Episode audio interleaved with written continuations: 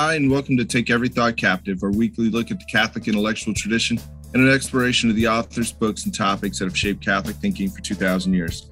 My name is Jason Gale, and I'm joined this week by Dr. Benjamin Smith to discuss the topic of divine providence and human freedom, a very small topic that we're just going to briefly cover. right.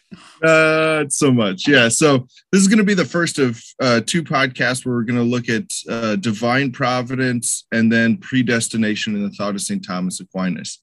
Uh, this is a very kind of a, a, a somewhat controversial topic, but it's sure. it's it's it's one that's fun to go through the the the intellectual kind of gymnastics and to go through the the, the logical reasoning that St. Thomas lays uh, lays out his argument for understanding all of these big issues: providence, freedom, uh, um, causality, mm-hmm. uh, and then also predestination and stuff. So uh, I hope you enjoy this. I think it'll be an exciting couple of podcasts, and so I just want to really encourage you uh, as we get started here. Be sure to hit that like button.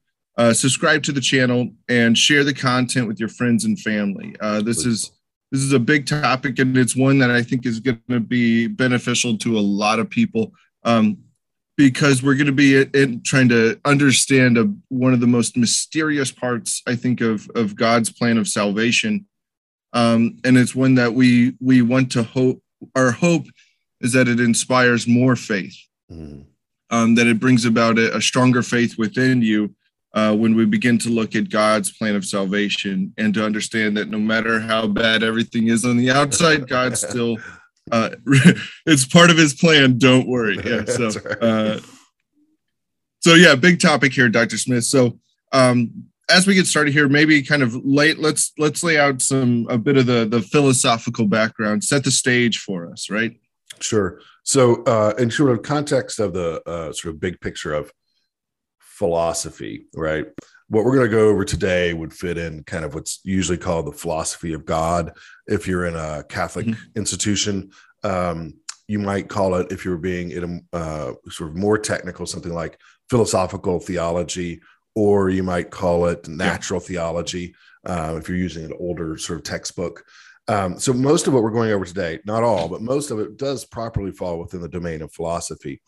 Um, it's still very controversial because of the implications it has with respect to how we think about human freedom. But it's really necessary you know um, both from a philosophical perspective and from a theological perspective to deal with this issue.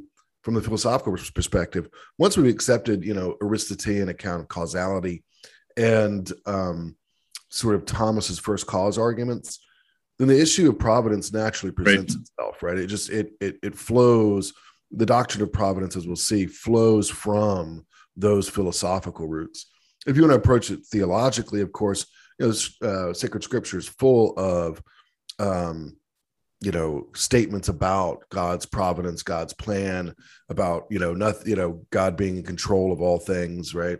And in the Catechism of the Catholic Church, even mm-hmm. the new one, right, you find very clear and fairly strong statements uh, about uh, God's providence. So this is a i think an issue that's super important and really then at a more kind of cultural level. People uh, christians do know yeah. in general right? They will say things like god's in control god has a plan that sort of thing. Um, yeah. and, but we really need to be you know sort of thoughtful about that and what the the full extent of that is. And so hopefully uh, what we're talking about today will contribute uh, to um, uh, to sort of the understanding of christians uh, and, and, just you know uh, everyone in terms of, of, thinking about this issue. Philosophically right uh, the kind of principles that are at work here have to do with um, the principle what's called the principle of causality and the first cause argument. So this is you know this is pretty um, um, substantial philosophical stuff in itself but i'm just going to kind of hit the high points here yeah. Um, for our audience. The principle of causality um, uh, emerges from Aristotle's um, analysis of change, right? So very mm-hmm. interesting. You know, really Aristotelian philosophy begins with you know what's most known and and from what we observe, and that is that things change, right? we're we're in a, a world of change, right? Um, so what is what is change then, right? What change according to Aristotle and St. Thomas is the actualization of potency, right? So um, when uh, mm-hmm. uh, you think mm-hmm. about a change a change presupposes on the on the part of the thing changed a potency to become in a certain way, right? To change in a certain way, to be moved right. in a certain way. Um, that potential is important, right? It's a, it's something real in the subject that gets changed. Um, uh, but it's not sufficient to account for the change, right? You know, you could so think about this way: I could become poetic, right? I could become musical. The lumber that's stacked in my basement could um, is potentially a table, right? But it's not actually a table sure. yet. Does that make sense, right? Um, so potency, even though it's real, is not sufficient to account for the change. Instead, there has to be, in right. addition to potency, there has to be actualization, right? That and that the, right. And what and the question is what brings about that actualization? That's right. Right. What is that's, it that that makes yeah. that that movement? That's right. That's what a cause is, right? A cause is a principle or source of actualization. So um, mm-hmm. if you, you know, if you take that lumber in your basement and transform it from potentially a table to being actually a table, um, then you, right, would be the efficient cause of the table right and so you could say right. things like i made the table right why because you are the the source the the actualizing mm-hmm. factor right there and so from this i hope that it wasn't too right. fast but that makes sense right it's a good example i think yeah um, yeah, yeah so from this uh, thomas uh, deduces the principle of causality that is that for every effect or for every change you can say it mm-hmm. either way um, so for every effect there is a proportionate cause right? Uh, right? Or to put another way, for every change, there is a proportionate cause. So uh, wherever we see changes, uh, wherever we see effects, we should look for causes, right? Uh, and of course, that's very natural to human reason, right? We we tend to do this anyways. Sure. why did this happen, right? Um, you know, Thomas employs this in um, his argument for the first efficient cause, right? Which I think is probably in some ways the most mm-hmm. important of the arguments. There he makes an important distinction between uh, secondary causes and first causes. so he recognizes, right, that every effect, everything that changes requires a cause. But then he asks, well, if that cause itself mm-hmm. changes, as all the causes we encounter do, right, then that that that sec- that cause requires a prior cause, right? Right. So secondary causes are second in the sense that they always presuppose a prior cause. Does that make sense? Yeah, yeah, yeah, yeah, absolutely. But this comes, but the question then comes, well, then it's just going to go on forever. forever so there right, is no God. Right. You know, like, right, so there's no God. Right. Yeah. Uh, so this is where Thomas says, well, you know, even if there were, well, important to see every secondary cause receives its power to cause from something else, right? So even if you had mm-hmm. an infinity of secondary causes, um, they would not be sufficient to account for the reality of change uh, because they could not be no source, no origin of the power to cause from that group of secondary causes. Um, sure. So you know the, the underlying idea here being that something doesn't come from nothing right so they're potentially causes but not yeah. actually causes so there has to be another kind of causality in reality, uh, and that is first causality. Um, and so the, right. the, the entire sort of world of secondary causes, which is all the causes that we encounter, depends on there being a first cause, right? Yeah, and one thing I want to I want to hit on real quick is the the way you just said it. You said there is a different kind of cause, like it's not just that the first cause is just uh, somehow um, numerically first correct. in a series of causes but that first cause is a is a is a really different kind of cause. It is a mm-hmm. you know almost i don't want to say another almost like another species but it but it but it is it is mm-hmm. set apart from all secondary causes. That's right. That's important uh jason. I think often when we're de- when people are dealing with this line of thought they tend to think of the first domino, mm-hmm. right? Um, you know, the first yeah. in a, first in a in a sort of horizontal series. Uh, I think you know, just at the level of imagination, really, you need to be thinking about this as a vertical relationship. That is, that there's a higher kind of right. causality that's uh, in operation here. Um, than just a first in a sequence, right? And so for that reason, Thomas concludes, right, that there must be this uh, first uncaused cause. Now, we're not talking mm-hmm. about demonstrating the existence of God as our main topic here, but there's some very important corollaries that follow from applying the ideas of causality to God. And that is that mm-hmm. uh, God, and this is the, I call this the uh, omnicausality, um, that God is the cause, the first cause of every effect, right? Um, every, we, yeah. yeah, we mean every, right? So that doesn't mean he's the only cause. That's important, right? Secondary causes are real. Uh, secondary causes are effective.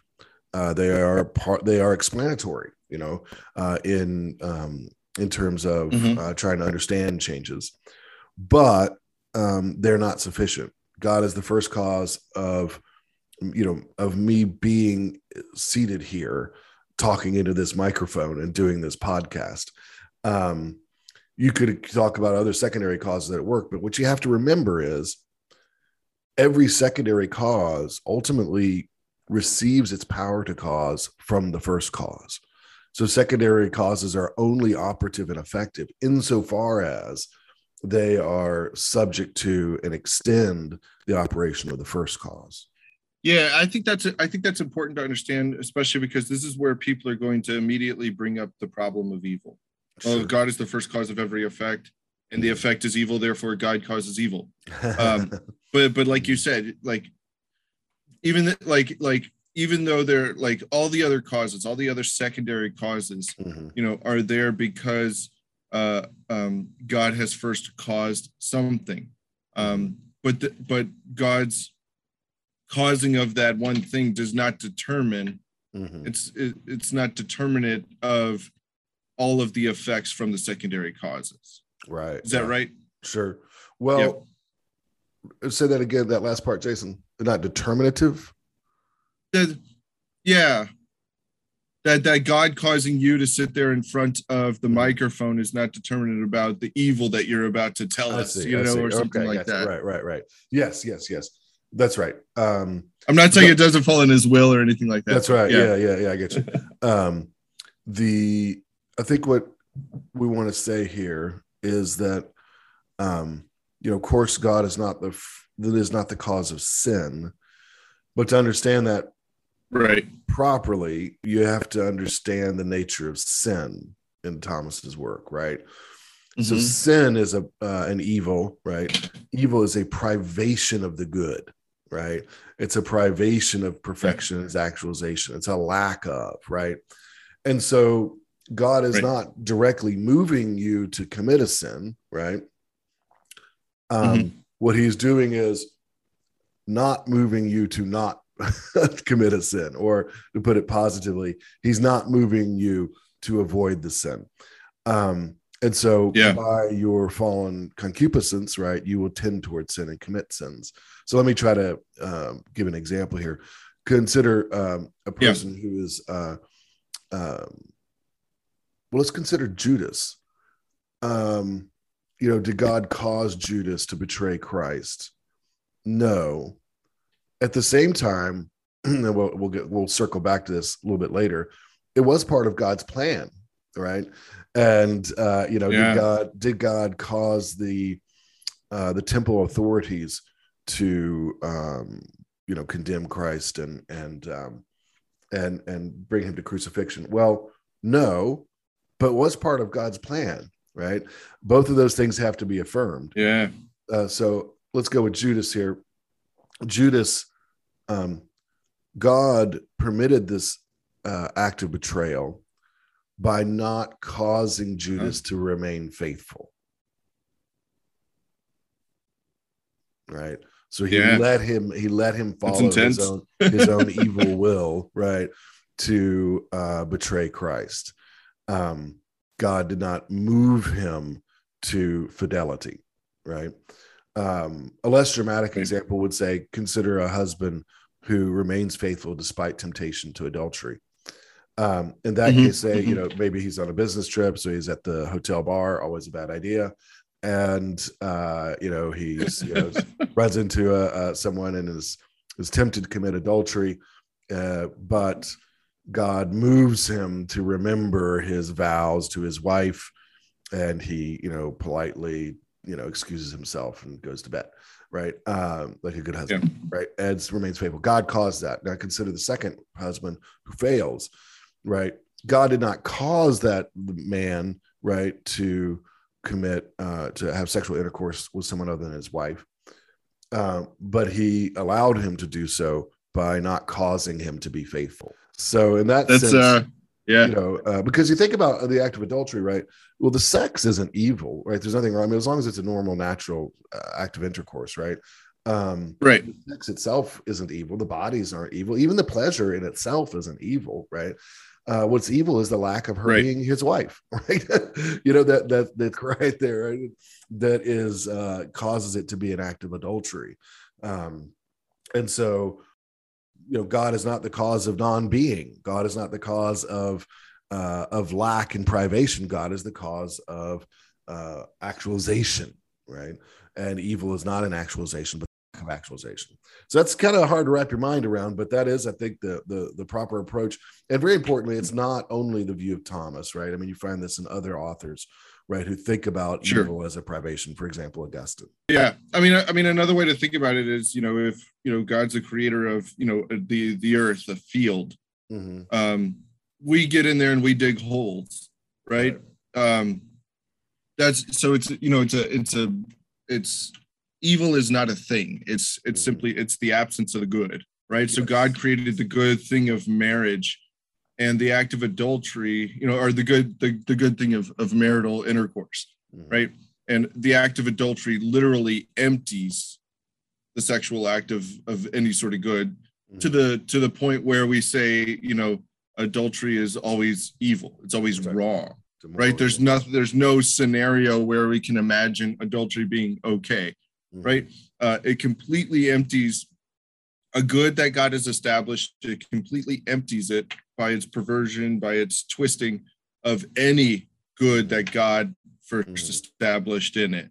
That's right. So I think, yeah. So again, yeah, St. Thomas has, a, you know, whereas many times people think of evil as as something, thing, right? As a positive. Um, thing, and yeah. it, yeah, yeah, and it's and it's not, and that's mm. something that we have to, you know, go through the go through the uh, mental exercise of okay and, and this is what we're trying to do in these couple of podcasts is kind of establish these principles you know mm-hmm. if god's the first cause of everything evil is a privation god's mm-hmm. the first cause of every change and mm-hmm. you know mm-hmm. moving towards perfection and good you know so we're we're trying to lay these things out nicely so god is the first cause of every effect right evil right. is the the privation of that right. so right. so what other are there what other corollaries uh can we can we draw from this kind of this uh first cause so if we recall that, uh, and this is, I think, really important in setting up what we're going to argue later, what St. Thomas is going to yeah. argue later, um, uh, we need to recall that the nature of change, right? So we say that God is the mm-hmm. first cause of every effect or every change.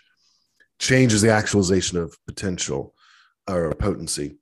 Um, in the way Thomas thinks mm-hmm. about things, right? This is always kind of an interesting uh, a point in an ethics class but the good and being are the are really the same, right? Um, so this makes a little more sense since we just talked about evil, which is the opposite. But good involves the actualization of potential, right? Uh, or um, good involves the perfection, the completion of the potency of a thing, right? So the good of my eyes at a natural yeah. level, right, is to see, right? Now, obviously, my eyes are imperfect. That's why I wear glasses um, that those glasses help restore the perfection of the eye in a sense, right? That is, the eye is completed now because I add this these glasses in the in the perfection, right, uh, or in the good of seeing, the activity of seeing. So wherever we have a perfection, right, the completion of a power, we have a good in some sense or the other, right? Mm-hmm. So you know everything sure. the way Thomas sees it is the good is what's desirable and everything seeks its own perfection right? That its own its own completion. That's not a bad thing. Right. that's actually good right? Uh that's a good thing right? Like when you get an education you're seeking your perfection. That is you're you're hoping to complete or begin to complete your mind right? And your understanding and your knowledge. Right. Uh, so uh, when god when we say that god is the first cause of every actualization we should also then say god is the first cause of every perfection and therefore also the first because mm-hmm. of every good, right? Um, that all flows logically uh, from uh, Thomas's yeah, that's, understanding that's of change, right, and the doctrine of the first cause. That's yeah, that's fairly easy to understand and grasp, yeah. uh, and I think people understand, you know, the you know like the argument from degrees, right, that we understand that, you know, if there's there's there's good, there has to be perfection. That perfection's in God, and uh, you know that God is the cause of the first cause of mm. every perfection and good, right? That's right. Yeah. So, yeah. so at that point, I mean, now of course, I would expect that all Christians would affirm this, right? Uh, and certainly all right-thinking philosophers uh, would affirm that God is the first cause of every uh, perfection good, not the only cause. Secondary causes sure. are real causes, um, but they are uh, mm-hmm. dependent uh, upon the first cause. Um, to uh, to provide those goods or to bring about those uh, perfections. So we take all that. That's really sort of the the philosophical background for the doctrine of providence. There, we've got mm-hmm. here this idea that God is omnicausal. That is, God is the first cause of every effect, and uh, very importantly, that God is the first cause of every good and every perfection. All secondary causes. This is key. All secondary causes every single one, right, depends upon the prior causality of God, right? So once you have all of that in your mind, okay, then we're really ready to talk about uh, the doctrine of providence. Did you have any other I don't know questions or thoughts before we jump in? No, I, no. I hope that's I hope that's laid out well. I think it is, um, and I think the the the point you just made about you know these are these are the things we know so let's w- what mm. comes from this understanding that god especially that god is the first cause and in order for there to be second causes god has to be that first because mm-hmm. so mm-hmm. what how do we understand yeah the world that's right you know yeah. in all of its uh, uh people mm. and everything from this from this perspective yeah, right so I, I, I like you putting it that way jason because it it should change the way we look at the world we don't look we should not look at yeah. the world like pagans uh or you know like uh you know atheists or agnostics i should say right we're providentialists or at least in this sense like we know that god that everything we see happening in the world is flowing from god in some way or the other right mm-hmm. because god is the first cause then we have all this whole world of secondary causes but that whole world of secondary causes is subject right to the first causality of God. Thomas takes right. up um, the uh, question of providence uh, in the first part. So this is called the prima pars.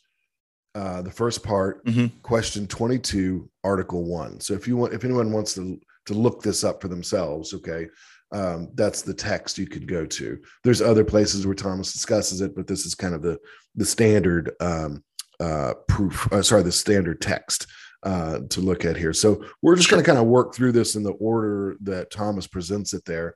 I think he does a very fine job, of course, in uh, the first part of the Summa, question 22, article one. The first question here is whether prudence is suitably assigned. I'm sorry, whether providence is suitably assigned to God, right? and mm-hmm. uh, of course, Thomas is going to answer in the affirmative. Um, what's really important, though, is that we recognize the principle that's behind the premise that he's using in the argument. Um, and the background is what we just talked about. That is the idea that God mm-hmm. is the cause of every actualization and every perfection, every good in a creature. Um, and then Thomas states, and I think he's correct, and this is a consistent view of his, that uh, the perfection of creatures is twofold. Um, that is, we can have that we can talk about the perfection of the creature in terms of his substance, right? So those components of the essence in a composite thing that make it to be what it mm-hmm. is, right? They sort of ground its being, right? So that's the perfection. So you're um, being a rational animal and all the components that go into you being a rational animal. That's the perfection of your substance, right? The uh, that is brought about through the process of generation, right? Um, mm-hmm. Then there's the perfection, though, of an order to an end interestingly this is really you know a matter of developing the right kinds of accidents oddly enough we don't think about virtues and things like that as accidents but they are metaphysically um yeah but this is about our order to an end. So we're ordered beyond our substance, right? Our substance is a good, Mhm. but we're ordered beyond our substance to acts like um, the acts of virtue, right? And to um, acts that are necessary for maintaining the substance, right? So we can talk then about twofold perfection in in any creature. First, the perfection of its substance and the perfection of its being ordered to an end. So this is very key, right? In Thomas's view, is the world is not random, right? In Thomas's view, uh, the, the Right. we you know he endorses Yeah. a, a a teleological, uh, I would say non-Darwinian view of the physical world, right? One in which God's God wants there to be seeing, and that's why there is an eye. Okay, right? The the the the Yeah. the, the end of seeing is prior to right the development of the eye. Uh, it's not merely the necessary outcome of the random interaction of purposeless forces, right? It's uh, rather by design, right? So um, uh, that's what he means by an order to an end, right? Think about the Mhm. human being, right? God is not only responsible for our being, but the order, right, of our being. That is the direction of our being towards certain acts, right? Uh, towards uh, certain achievements, um, including you know establishing friendships, all sorts of things like that. Does that make sense? Yeah, it does. And there's a there's a there's a beautiful correlation here with in the part in the catechism where it's talking about parents. And we can think of this as kind of a a way to think about also uh the the the fatherhood of God. Mhm. Uh and uh it's around paragraph, I think it's like 22, 21. Um, where the catechism catechism says that the, the the fecundity of conjugal love, right? So the Yeah. fruitfulness of marital love, right? Mhm. um it, it doesn't it doesn't stop at bringing a baby into the world but continues on to its moral formation and education Mhm. uh, to the point where it says parents are irreplaceable That's right. so i mean i, I think that's kind of a, a good understanding similar to god like god doesn't just um god's providence is not just bringing us into being but he Mhm. gives us an ordered end and That's right. everything in between there is well ordered right That's right. Yeah, So- yeah, yeah. Yeah, that's a good that's a good analogy there. Um uh I think it's that's that's helpful. Um you know, he Thomas uh you know, thinking about uh, as a parent, right? You might have a plan for your child, right? You develop plans. Uh if you know your marriage, you discuss those plans with your spouse, right? You end up, you know, revising the plan or whatever, but there's plans, right? You're, you're planning things, right? Yeah. And uh, that has to do with sort of a plan in the mind. And the way Thomas thinks about this is that that order towards an end pre-exists in the mind of God, right? And that, that makes sense if you just think Mhm, about this, right? God didn't stupidly create the world, right? God created the world through his intellect, right? He- he- you know, through his wisdom. Um, uh, and so, you know, everything that exists in the world, again, it's not here randomly. It's part of the plan and Right. the mind of God that um, it exists, right? And that plan that it exists and that it's ordered towards an end. Uh, that plan is what providence is, right? Providence is that Thomas talks it is calls it a, a type, right? That maybe doesn't sound quite right, but an exemplar, something like that. It's in the mind of God. God used that that plan in His creation of the world, His causality of the world, including not only the being but the order, right, of the being. Yeah, yeah, and, and and that right there, that what what you just said about about that should inspire within us uh humility and give us kind of the the the glasses to see the arrogance of of when sometimes we may say, you know, God, you know, I don't think like it like I don't see you. Like, how is this part like how is this part of your plan?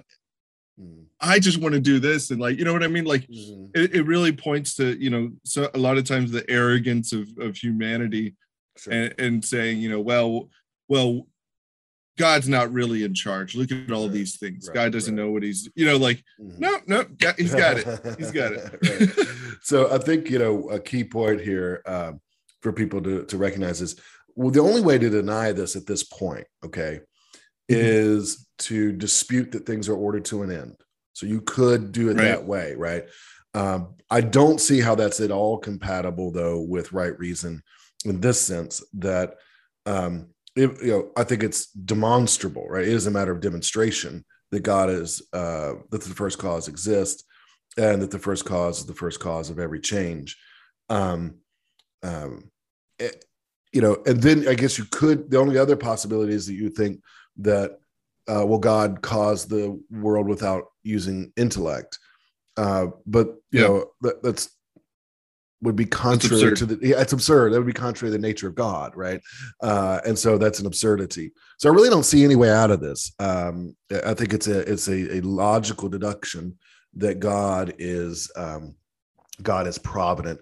Thomas compares this to prudence um, in a human being. Uh, prudence, uh, he says we can attribute prudence to God, but it's you know there's a little hesitation there because you know prudence in us has a certain amount of uncertainty and and that sort of thing, and ordering yourself to ends outside of yourself. But this is kind of like prudence, you could say, uh, in the sense that um, the prudent man thinks about what he wants to intend, right?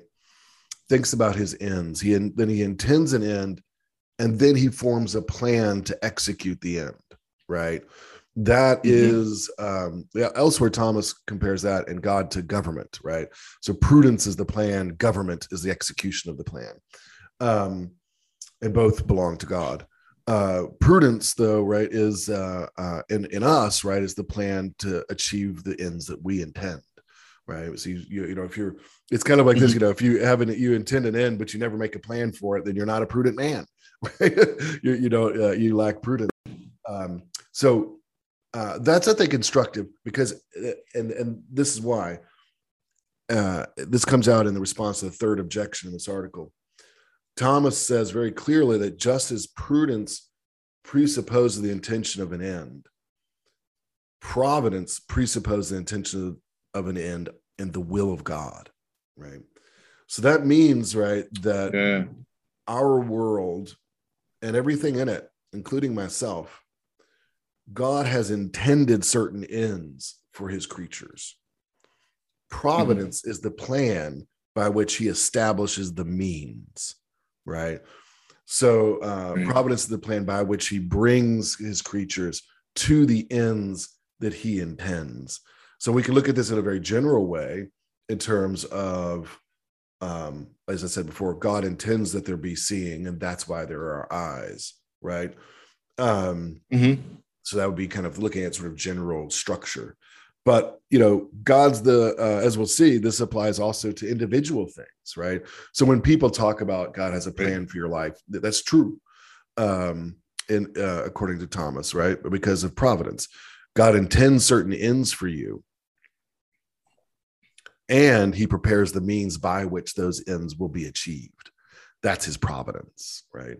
Um, Yeah. does that make sense? I think it's really important to bring in that point about the will, right? Because again, we're not deist, right? We're, we are providentialists. Yeah. If you're, you know, if you're a right thinking philosopher or a Christian, you're a providentialist, right? You think that there is a plan, a logos, you know, behind the Sure. universe, and that that logos involves the intention and the will, right, of the first principle uh, of God, right? Um, to me, that's very important. Yeah, I I think the the analogy of the virtues is very helpful. Mhm. Um because we call prudence, you know, the the the queen of the virtues, like in a very in a very real way. I mean, you you it's difficult to be just if you're not prudent because you Sure. then you can't necessarily recognize what is unjust and what justice is in this situation, right? Mhm. So, so in a very real way, that kind of uh, prudence guides, or prudence is the queen, right, of, of of the other virtues.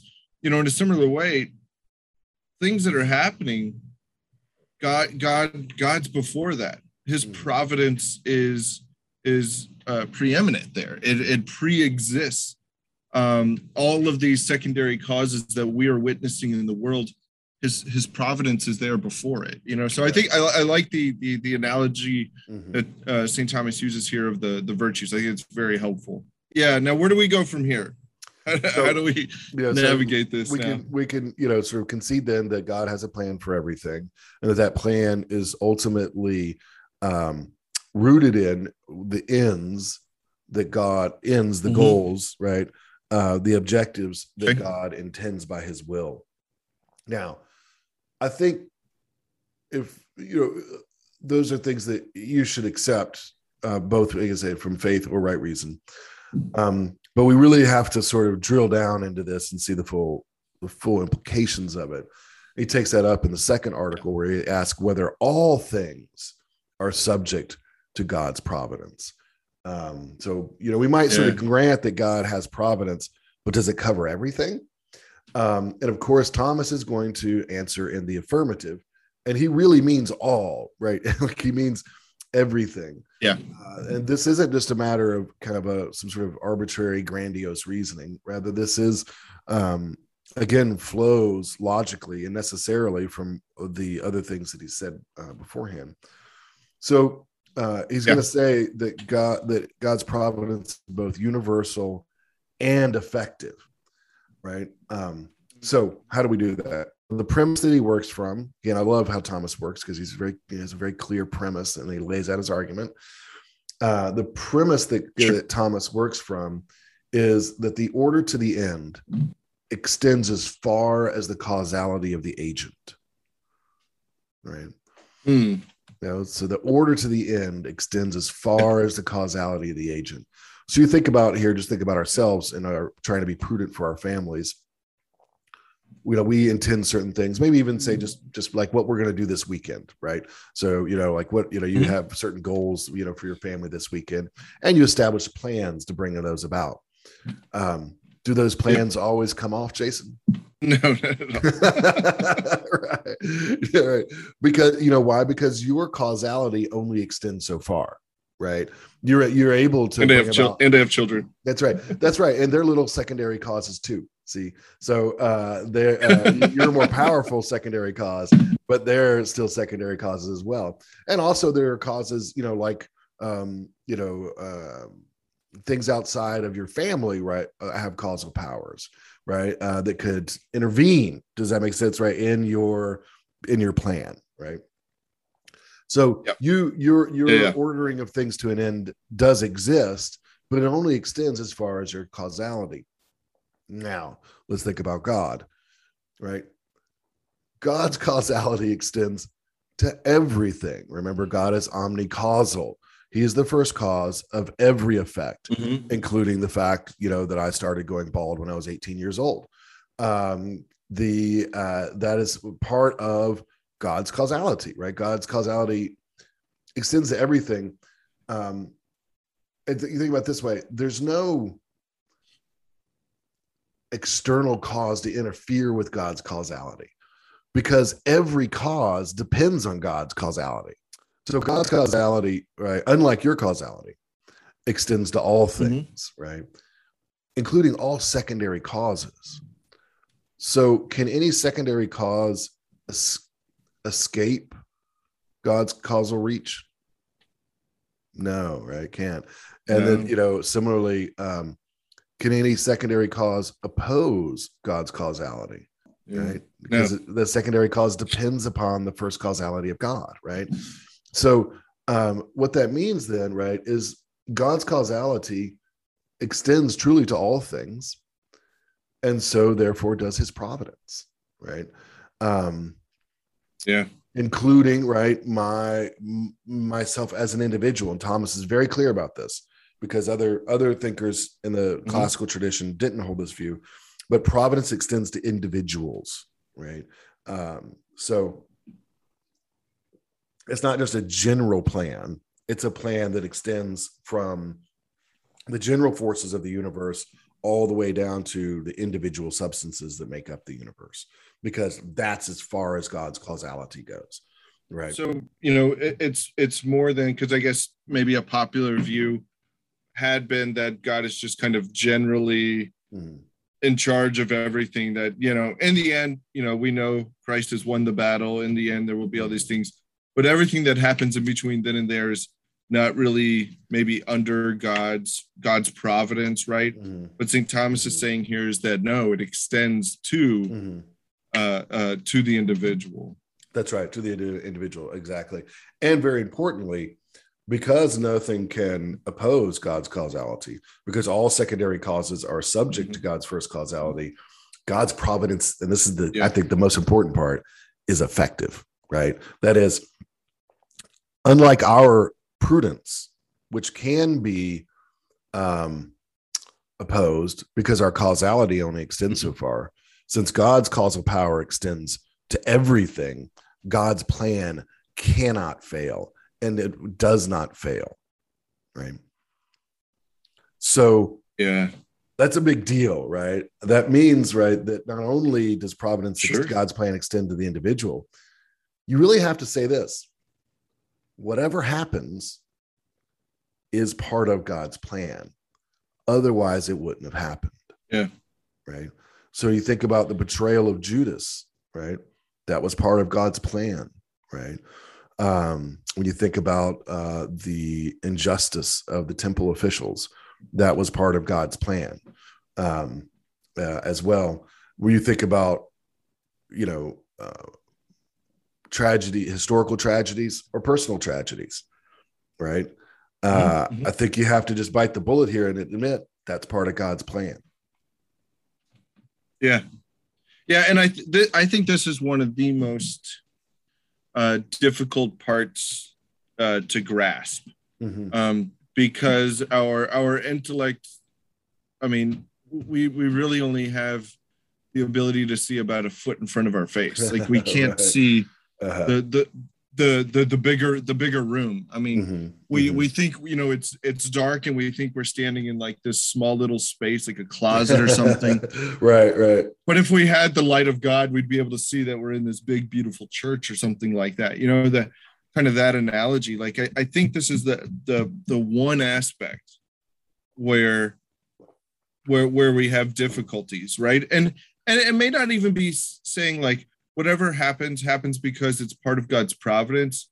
But that this is how god and this is where they would say chose to you know chose to to to move me or chose to not move this person or that person right? This was Mhm. this was part of god's plan. This is where we really i think have trouble.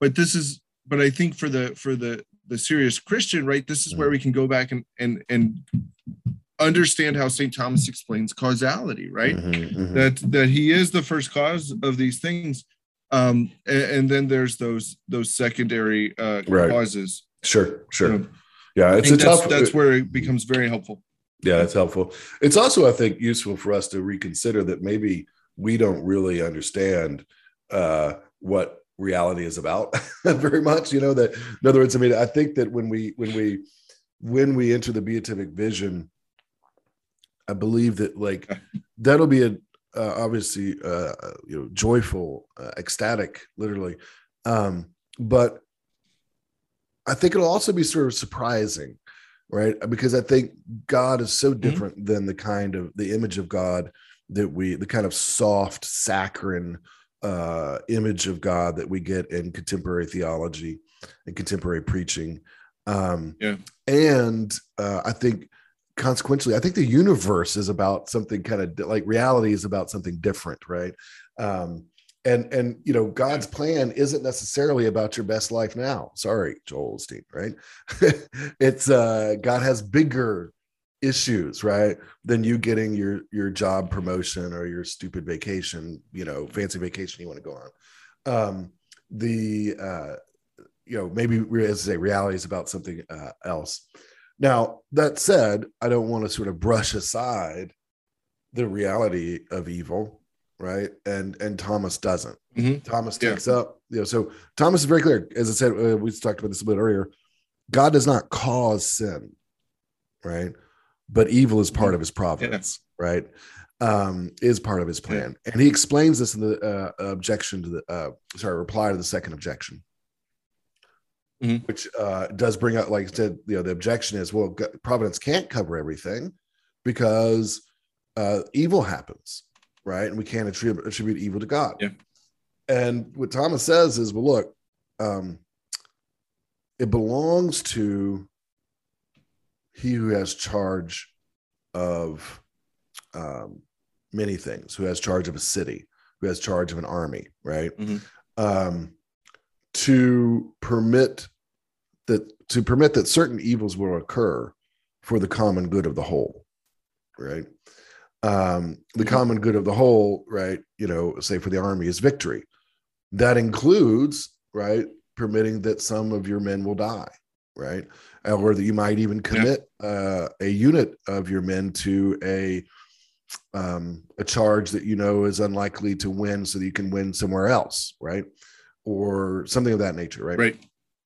That uh, belongs to the authority of the commander um, because the common good is, is greater than the individual good.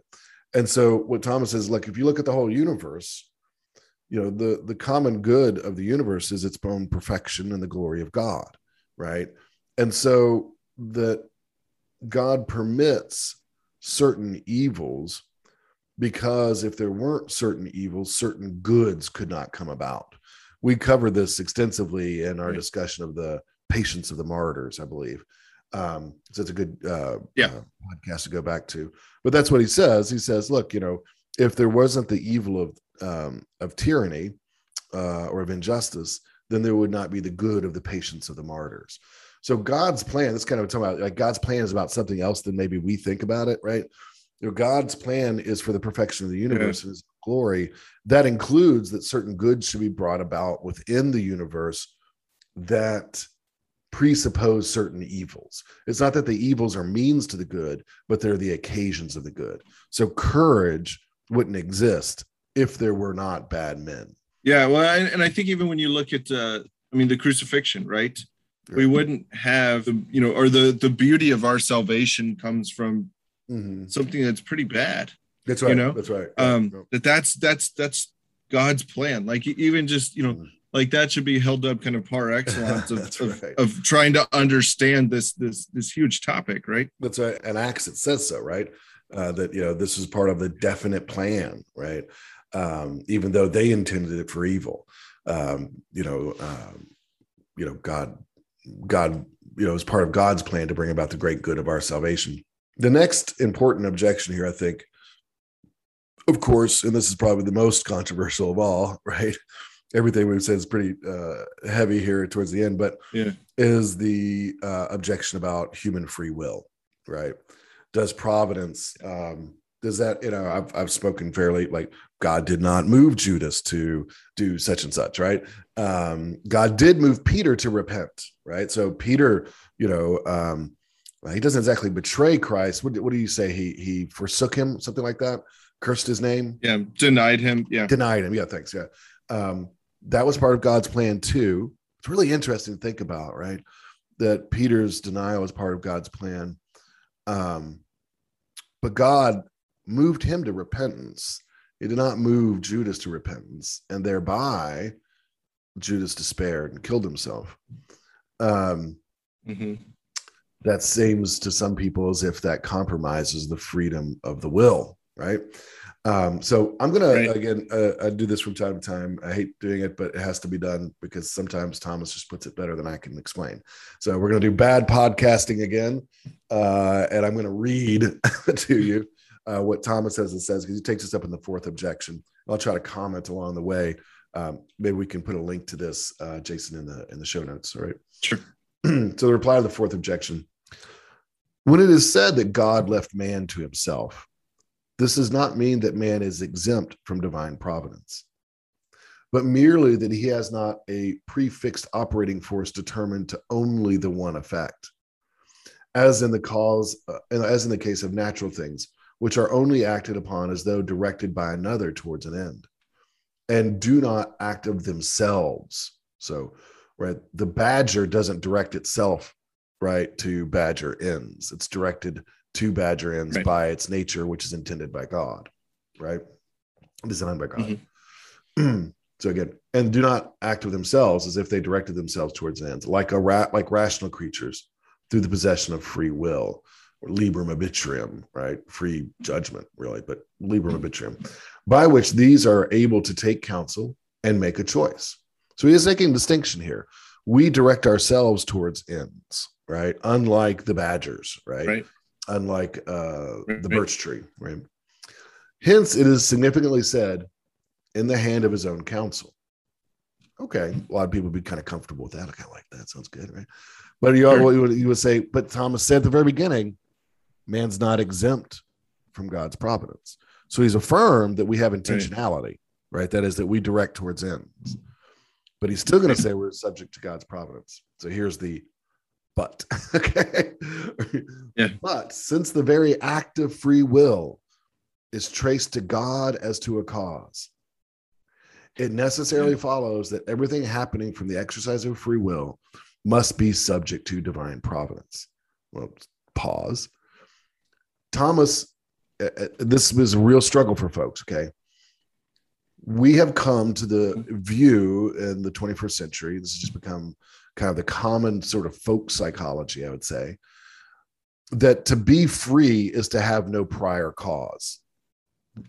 That is not Thomas's yeah. view of freedom right? In philosophy, we call that the libertarian view of freedom. That's not to be confused with libertarianism yeah. as a political movement, okay? That uh, libertarianism as a uh, view in rational psychology is that the will for the will to be free, it must be causeless, no prior cause, right? Right. If there's any prior cause, then I'm not free. Okay. That's not Thomas's view right? Thomas's view is much more in line with uh, Augustine and a lot of other prior authors that the uh, freedom consists in the contingency between the proximate cause and the effect, right? Not because the will has no prior cause. And that's kind of dense right. there. Yeah. What do you do? I need to say some more here. Well, and I would say, and also the the and also the final end, right? So mm-hmm. we can start to see kind of the the, the intricacies of mm-hmm. our uh, um, of our uh, being rational creatures, like you said, the comparison between the animals and stuff. Mm-hmm. That even though even though we may we we do have uh, you know free choice in a yes. very real right. way. Yeah, we can we will never be able to make a choice that falls outside of God's providence. Correct. Correct. You know that that I, I think yeah. our when I phrased it that way, I'll just say this: when I phrased it that way for myself, I, I was like, okay, I That's think good. I'm starting to understand kind of God's God's providence a little bit more. That that even though I may choose something that is sinful, mm-hmm. you know, or even the possibility that I could choose something that is you know completely lacking good, mm-hmm. that that that choice never places it out never places it outside of the realm of God's of God's providence, right? Mm-hmm. He has the ability to to to incorporate even that that very grave evil right into bringing about his plan of salvation and again this is why i think you go back to the crucifix right sure, it's sure it's a, it's a form of torture and, and, and horror right but, but god is able to but god is it doesn't fall outside of God's providence. And mm-hmm. he's showing us in the crucifixion that he has the power to, uh, uh, and, and he does bring about salvation for all men, you know? That's right. Yeah, it's a, it's a, it's good, Jason. I mean, just think about, think about what you'd have to say to deny this. Okay. You'd have to say that the, the human will escapes God's causality, right? It doesn't i mean yeah. moreover you'd have to endorse this is just an absurdity. You'd have to endorse the view that the will reduces itself from potency to act without any prior cause right? Which is uh, metaphysically absurd right? It just it just doesn't make any sense at all yeah. right? Um, so it has to be the case that the will changes right? And we know that that's mm-hmm. the case right? That it has a prior cause right and that means that you need to yep. rethink your conception of freedom. All right. I'm going to continue here reading through yep. this. Then we'll maybe say a little bit more about the true sure. nature of freedom. Um, so he says, uh, but since every act of free will is traced to God as to a cause, it necessarily follows that everything happening from the exercise of free will must be subject to divine providence. For human providence or human prudence is included under the providence of God as a particular under a universal cause. God, however, extends his providence over the just. So stop there. You know, even, you know, God as the first cause is a universal cause, right? So that God's causality is operative in Peter's repentance. It's true that Peter um, contingently selected repentance, right? He could have not Yeah. done so uh, in in respect of uh, Peter's own will, right? But God, as universal first cause, right, is operative in uh, Peter uh, bringing about right the effect of repentance. Okay, Uh, that's he is the Right, universal right, first right. cause. Every secondary cause is subject to him, including uh, Peter's will. Now, this is really interesting what he says here, uh, and the and kind of wrapping up. It says, God, however, extends his providence over the just, you could say the righteous, in a certain more excellent way than over the wicked. Inasmuch as he prevents Mhm. anything happening which would impede their final salvation. Now, we're not going to go predestination today, right? But this is where it's headed, okay? For to for quote, this is from Romans 8, to them that love God, all things work together unto good. But from the fact that he does not restrain the wicked from the evil of sin, think Judas, he has said to abandon them. Not that he altogether withdraws his providence for them, otherwise they would return to nothing if they were not preserved in existence by his providence. This was the reason that uh, uh, that had weight with Tully, who withdrew from the care of divine providence human affairs concerning which we take counsel. So Tully was wrong about that, right? So, look, it was. It was not part of God's plan that Judas repent, right? Yeah. And that does that mean that, that God caused his impenitence or his suicide? No. Right? He Yeah. didn't prevent it. Right? He could have. I do we think we have to say that. And that's hard. He could have prevented it. Yeah. Yeah. Yeah. Right. Uh, but it, he did not. Right. It wasn't part of his plan. Now that doesn't mean that the that the evil that the wicked um have no part in God's providence. They do, right? In fact, you know, I think Pontius Pilate, Pharaoh, all those people, right? The Judas, they played an important role in divine providence, right? Despite that the fact they were uh, wicked, and moreover, God does direct them to certain goods, right? Uh, natural goods like life and Yeah. pleasure and friendship, and maybe some approximation of virtue in some instances, those sorts of things. Um, but uh, it wasn't uh, part of his plan, right? That Judas repent, where it was part of God's plan that Peter repented. So you could say, and it would be right to say, that Peter repented because it was part of God's plan that Peter repent, and that Judas did not repent because it was part. It was not part of God's plan for Judas to repent. What do you think about that, Jason?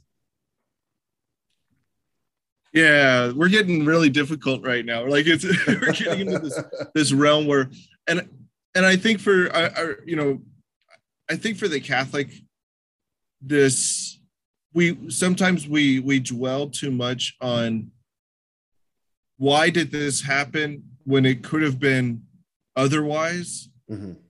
um as a you know I mean we can do that all day long and it's not going to solve anything Sure. whereas you know, I think the the the mystery of God's providence, you know, I I would hope that it in, it kind of brings about faith and inspires faith as opposed to doubt, because it's Mhm. easy Mhm. to to sit there. Well, it could have been otherwise. So why, you know, how is God good? How is God this? How is Mhm. God that? Mhm. As opposed of turning the turning the mystery into to one of faith of God. Well, you know, I I honestly ha- I, I I don't know, but I trust you, right? So a, a couple things I can say to this, Jason. Uh, one Yeah. is um, first, I think this doctrine should be a foundation for gratitude. Actually, um, Yes. that is what we should do is look in our lives and see all the good that we're blessed with Mhm. and know that you know we we have a tendency to think about well that's because i brought that about you know i achieved x i did you know no it was Yeah. yeah you you played a role in achieving those things to be sure you're a secondary cause but ultimately those good things have been brought into your life because it was part of the plan of god right and so this Yeah. should be a um a, a source of profound gratitude right i think we have a, such Yeah. a tendency to attribute to ourselves right um the uh, achievement and you know and all that sort of thing. But you know we put the laurel crown on our own head right? Instead of doing what we ought to do if we understand this the divine providence is that this is just just gratuitous gift from god right? Uh all the good things yeah. that we have in our lives right? So like like children we should be grateful right for the good things that his plan has brought to us right? Um, mm-hmm. I say this to my kids uh, a good bit you know, let's be grateful for the good things that we have rather than uh, sad over the few good things we don't have, right? Uh, so if you look at it that right. way, right, in terms of divine providence, we should be profoundly grateful. Uh, second, I would say that I find for myself this to be a highly consoling um, doctrine uh, in this sense that I've had my fair share of um, disappointments. Um, yeah in my own personal life, um, some of which were very grievous to me. Um, but um, I accepted it was part of God's plan. That's tough, but it's also consoling. That is, I think that in some yeah. way, counting that God's wiser than me, right? Um, this is part of God's plan for my life, right? And since He's good, you know, and and, and He's wiser, I submit and say, okay, like I don't understand why this is part of your plan, you know, um, but I accept that it's part of your plan and that it's uh, and and and you know and rest right uh, in that. Um, do those two points make sense? Yeah, absolutely. I couldn't have said it better, and I, especially with that last one. I mean, it it, it the, the the fact that Saint Thomas brings up that that kind of idea of um, to think like something like that and that falls outside of God's providence, right? Mm. That that immediately turns usually the human emotion to the feeling of abandonment mm-hmm. or uh, uh, some sort of forgottenness by God. Right, right, right, right. You you begin you begin with the the the premise that everything is uh, uh, you know as you say everything that occurs in history and in my life is part of God's plan. Mm-hmm. Period. That's right. Um, as much as I don't understand it. right, right, yeah, yeah. Think, uh, one other thing you said there that I think was interesting was uh, about you know having a role, right? I think that's actually again uh, consoling and sort of inspiring. I have I'm not just out here sort of floundering around trying to you know come up with something to do with my life. Rather, God has a plan for my life, and it's what's happening now. Mm-hmm. So we have, we tend to sort of think, oh well, um you know someday i'll be doing what god wants me to do. No, right now this is this is your you, yeah. you are fulfilling your role in his life. Do uh, i'm sorry in his plan. Do we need to say anything more jason about human freedom? Uh always but uh unfortunately yeah, but uh yeah. But but no i think we i think we've said a lot and and and again go back and read thomas and we'll mm. we'll uh we'll put some um uh, some of the links in the show notes and stuff where you can go back and read Thomas and you know pray on it, think on it, you know, bring it to your your meditative prayer, uh, and your mental prayer, and you know, ask God to to bring about you know more faith and um, more understanding. Right, it's a gift of the Holy Spirit. Um, and so you know, I think we've given our listeners. I know you have given our listeners a lot to think about, a lot to ponder. Uh, and to, to wrestle with, right? Uh, and so we'll continue this conversation next time. Until then, God bless.